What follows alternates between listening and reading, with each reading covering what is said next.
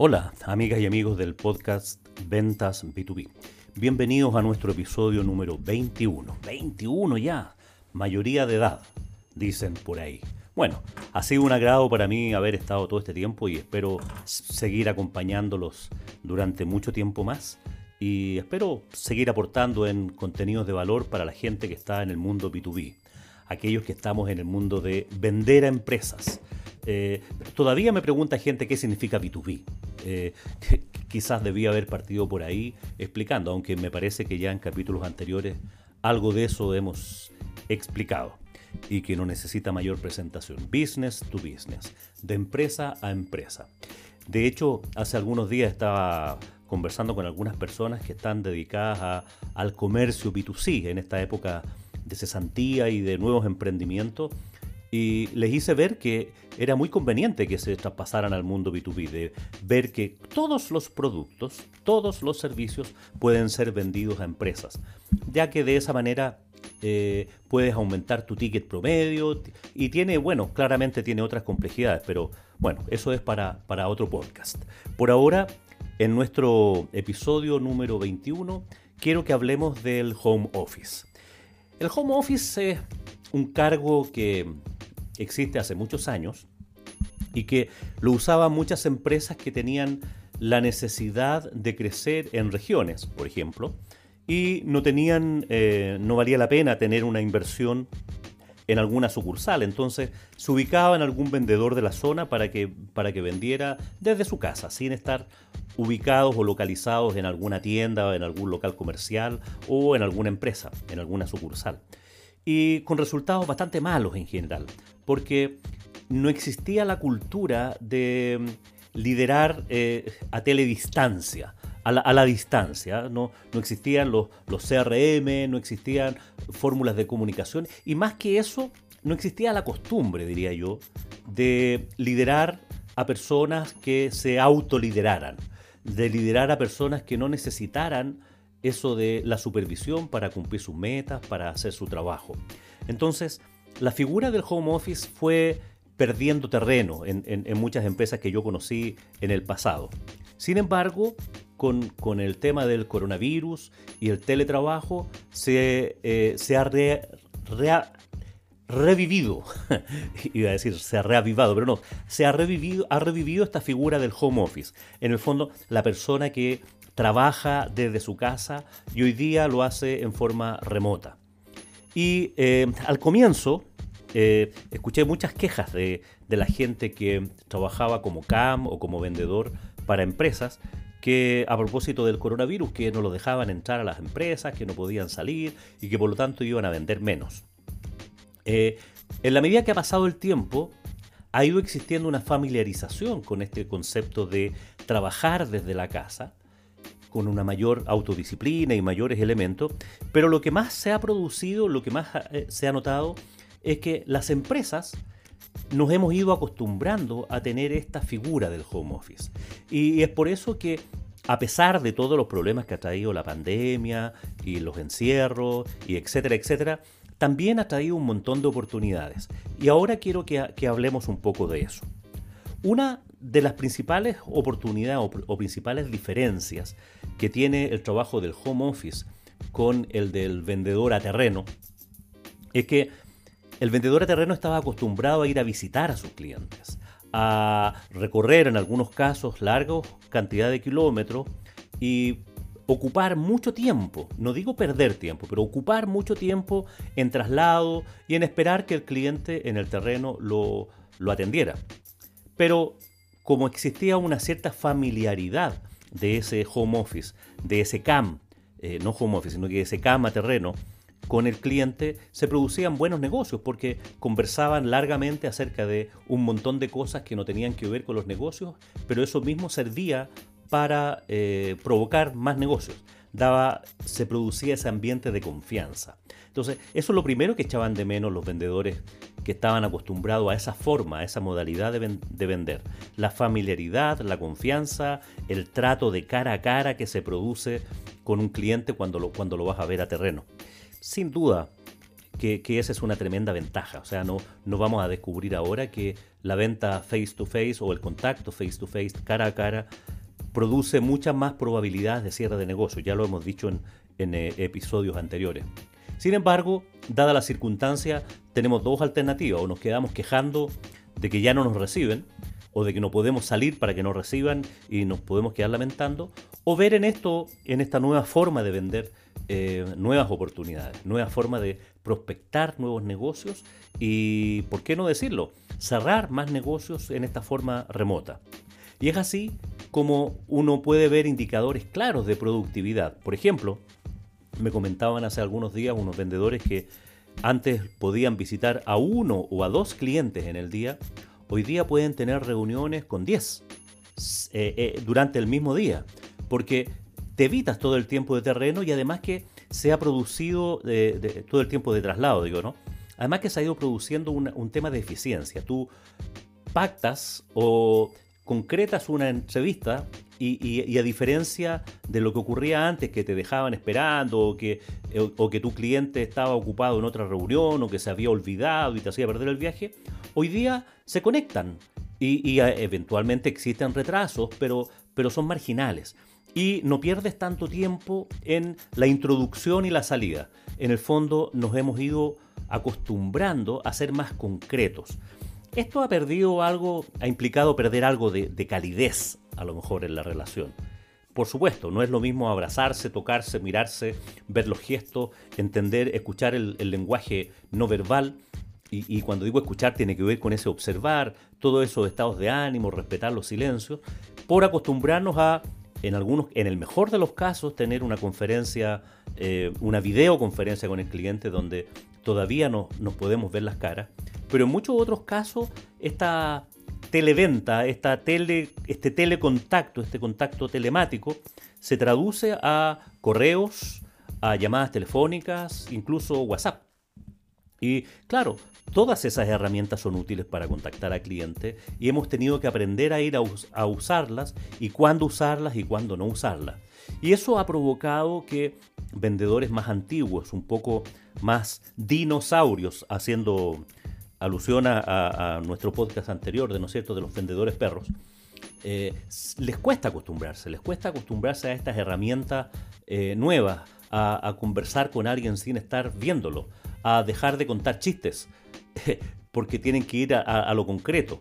En el fondo han tenido que profesionalizar su trabajo, hacerlo de una manera más distinta y han ido probando, muchos de ellos, que, es bastante más eficiente.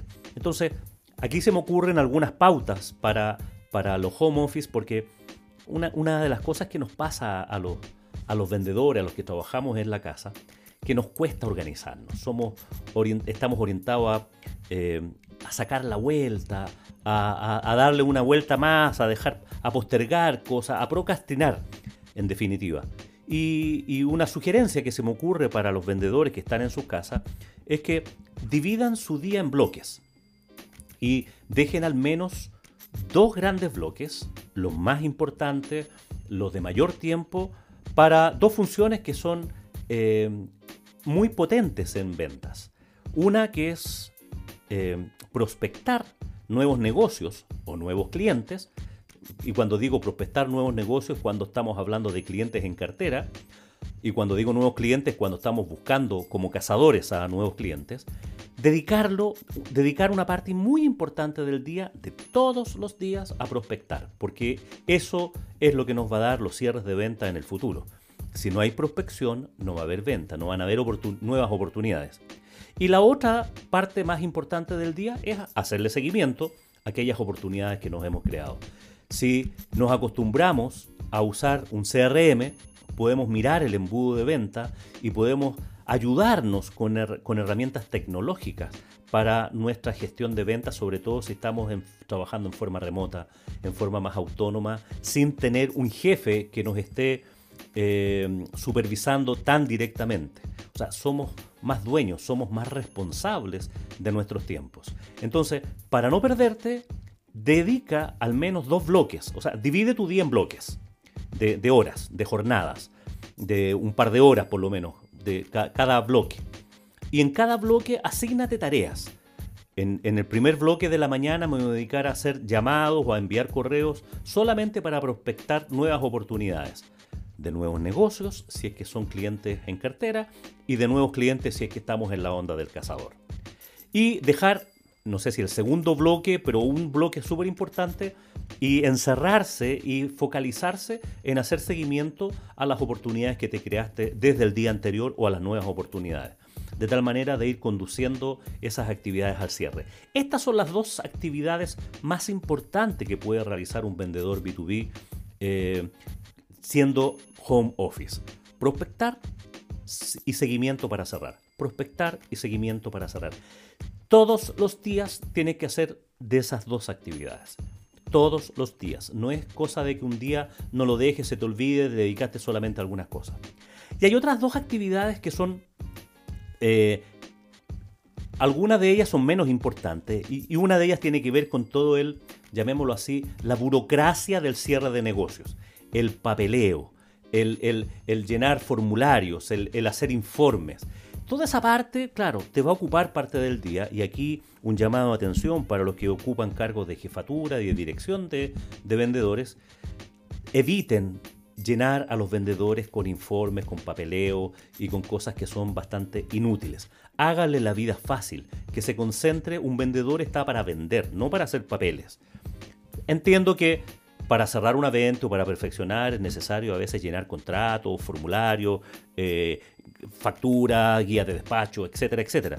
Pero no que no sea tal, algo tan importante que nos ocupe tanto tiempo. Porque he visto muchos vendedores que siendo home office aún, o, sea, a una hora ocupan demasiado tiempo en eso. Y el otro tiempo que ocupan, y otro mensaje para los directores de venta, para los supervisores de venta, no ocupen tanto tiempo en reuniones grupales. ¿ya? No, no estés tan pendiente de que si tu vendedor está haciendo o no está haciendo el trabajo. Basta una reunión y una revisión de los, nuevamente, CRM, y que puedes estar viendo perfectamente cuánto está prospectando, cuánto está cerrando. En el fondo, aprender a liderar a la distancia, sin estar encima de la persona, sin estar viéndolo.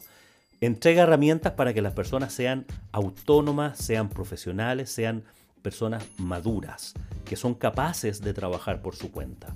Y sin exagerar, eh, sin exagerar en el sentido de que todos necesitamos una cierta, una cierta disciplina, un cierto reporting, em, una cierta entregada de cuentas y rendida de cuentas, de tal manera de irnos alineando justamente con plazos, em, con formularios, con informes, ir alineando los KPI, viendo las distinciones y sobre todo ofrecer ayuda. Si estás a la distancia y te toca supervisar a un equipo de ventas que están trabajando desde su casa hoy día, acostúmbrate no a hacer reuniones grupales, no tiene mucho sentido, porque se pierde, se pierde mucho tiempo, a menos que sea para, no sé, cerrar el mes, abrir el mes, fijar nuevas pautas, capacitar, entregar nuevas ayudas. Y cuando te comuniques con alguno de tus vendedores, hazlo para que, tenga algún propósito, no solamente para, para supervisar. Acostúmbrate a hacer coaching, a ver, oye, cuáles son las propuestas que están en su tubo y que tiene mayor probabilidad de cierre y dónde lo puedes ayudar tú. De eso se trata, de que lo ayudes a vender más, lo ayudes a cumplir sus metas, lo guíes, lo lideres, lo coaches de, a la distancia. acostúmbrate a liderar por pasión más que por presión. Ese es el nuevo liderazgo, liderar por pasión más que liderar por presión. Em, me, perdí un poco, me, enredé, pero bueno, estamos hablando del, día de este, de este, vendedor home office. Eh, una otra parte del tiempo que tienes que dedicar también, todos los días, eh, es a estudiar, a conocer, a mirar, a afilar la sierra. Acuérdate de nuestro episodio número uno, de afilar la sierra, a reinventarte, a reimpulsarte. Y le puedes dedicar tiempo sobre todo en esos tiempos en que tus clientes también son, son tiempos más bien muertos mientras esperas una cosa o la otra, a simplemente vitrinear, mirar los sitios web de tus clientes, mirar los sitios web de tus competidores, mirar el sitio web de tu propia empresa y también las redes sociales de tus clientes, de tus competidores y de tu empresa. De tal manera de estar capacitándote y estar al día en los temas que tienen que ver con tu negocio, con tu industria y sobre todo con tus clientes.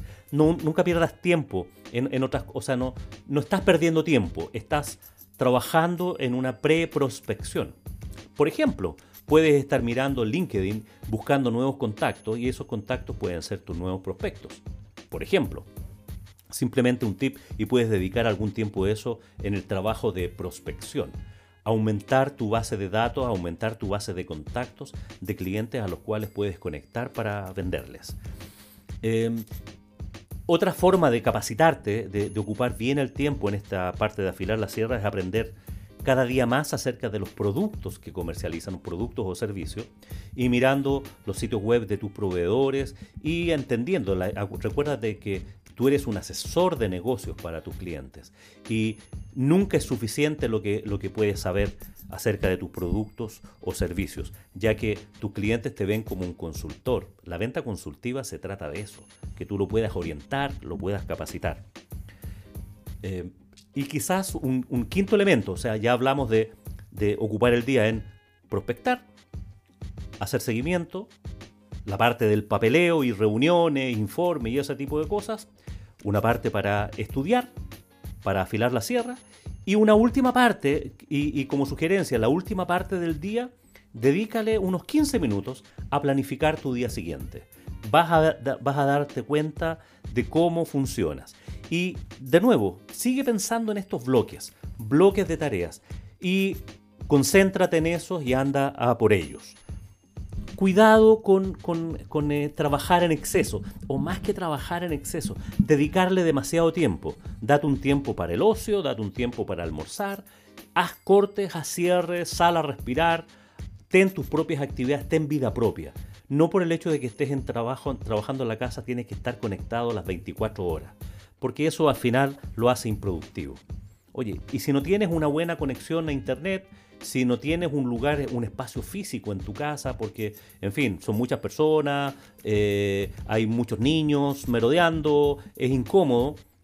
Cerca de tu casa te aseguro que hay una plaza, que hay un café donde puedes salir y a lo mejor conectarte y desenchufarte y volver a enchufarte. Eh, en el fondo, asignar eso. Dale esa cierta rigurosidad a tus bloques.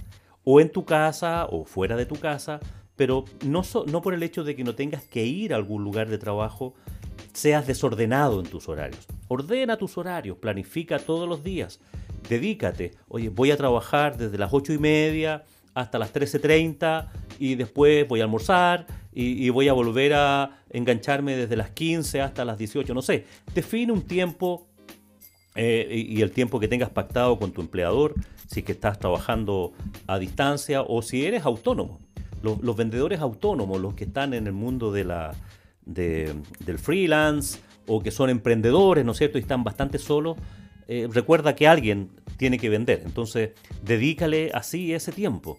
Probablemente, en, seguramente en, unos siguientes episodios de podcast vamos a dedicarle uno al, emprendedor que está solo o al, eh, o al freelance que, trabaja desde su casa y que también está solo y no tiene una fuerza de ventas, no tiene un, vendedor. Por ahora, concentrémonos en el trabajo de este home office que sea productivo. No que sea trabajólico, no que se convierta en un vicio el estar conectado permanentemente. Haz cortes, haz cortes en la mañana, haz cortes en la tarde, dedícate, haz pausas eh, en, tu trabajo, pero pausas planificadas.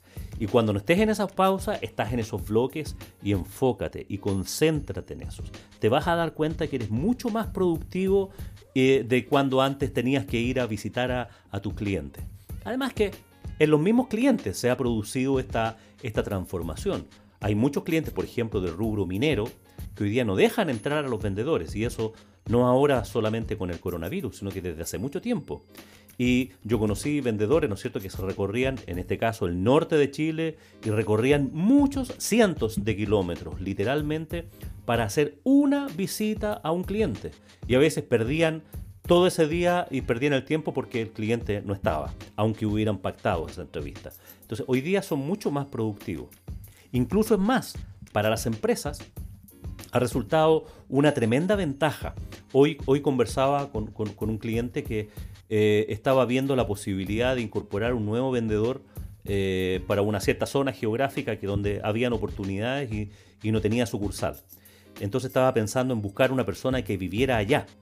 Y claro, sin duda que es una posibilidad de encontrar una persona, un home office que vive en la zona, pero hoy día con el teletrabajo y con el trabajo a distancia, hoy día puedes estar instalado en una región distinta del país. O sea, no necesariamente tiene que estar físicamente en, la zona, en la región ya que tus compradores también están distinguiendo, también están haciendo teletrabajo. También es posible que tus compradores potenciales no estén en el lugar de las faenas, sino que están ubicados en otra, en, su casa o, en otra región.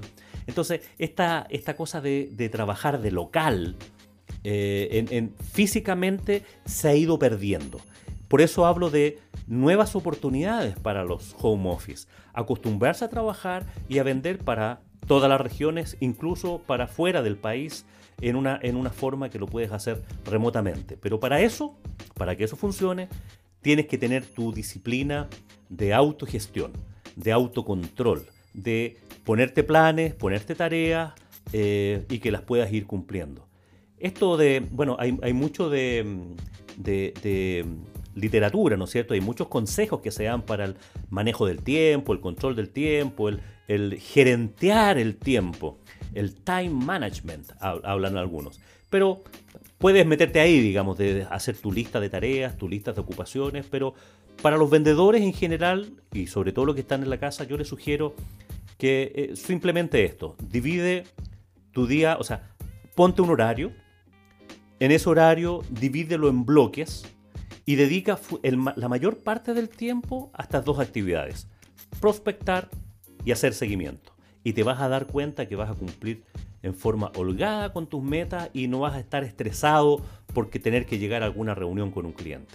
Planifica las reuniones, acostúmbrate a usar estas herramientas de teleconferencia, videoconferencia, en lo posible. Si no es posible, será a través del teléfono y si no es posible, será a través del correo electrónico. Conozco vendedores que funcionan mucho con el WhatsApp y el WhatsApp funciona de verdad cuando ya tienes clientes en cartera. No necesitas reunirte, sino más bien mandar un mensaje, tomar el pedido y sobre todo cuando son CAM que tienen que, con esta venta recurrente y, a veces la confirmación del pedido se hace vía WhatsApp y, es suficiente. Más allá de las formalidades que te estén pidiendo, que, que, uno puede cumplir después, digamos, pero puedes tener contacto con mucho más clientes en forma mucho más activa y eficiente vía trabajo remoto, aprovechando este nuevo home office que estamos construyendo entre todos. Bien, espero que este episodio número 21 haya sido de tu agrado, siempre intentando entregar contenidos de valor para las personas que nos escuchan, eh, los emprendedores, los vendedores, los CAM, los empresarios, los directores comerciales, que son nuestro, nuestros escuchas, audio escuchas favoritos de este podcast. Eh, siempre estamos preocupados y, ocupados en entregar contenidos de valor a través de esta vía y por otras vías también. Ya estamos despejando nuestro nuevo sitio que es eh, de Academia B2B, donde vas a tener noticias prontamente para entregarte como un nuevo canal, para entregarte más contenidos de valor para aquellos que están en el mundo B2B, aquellos que estamos ocupados en vender más y mejor a las empresas. Como siempre, me despido deseándote que tengas un buen día, una buena tarde, una buena semana. Eh, y si quieres contactarme, me puedes enviar un correo a julio.juliomujica.cl. Y como siempre, me despido deseándote que estés muy bien y por supuesto que tengas muy buenas ventas.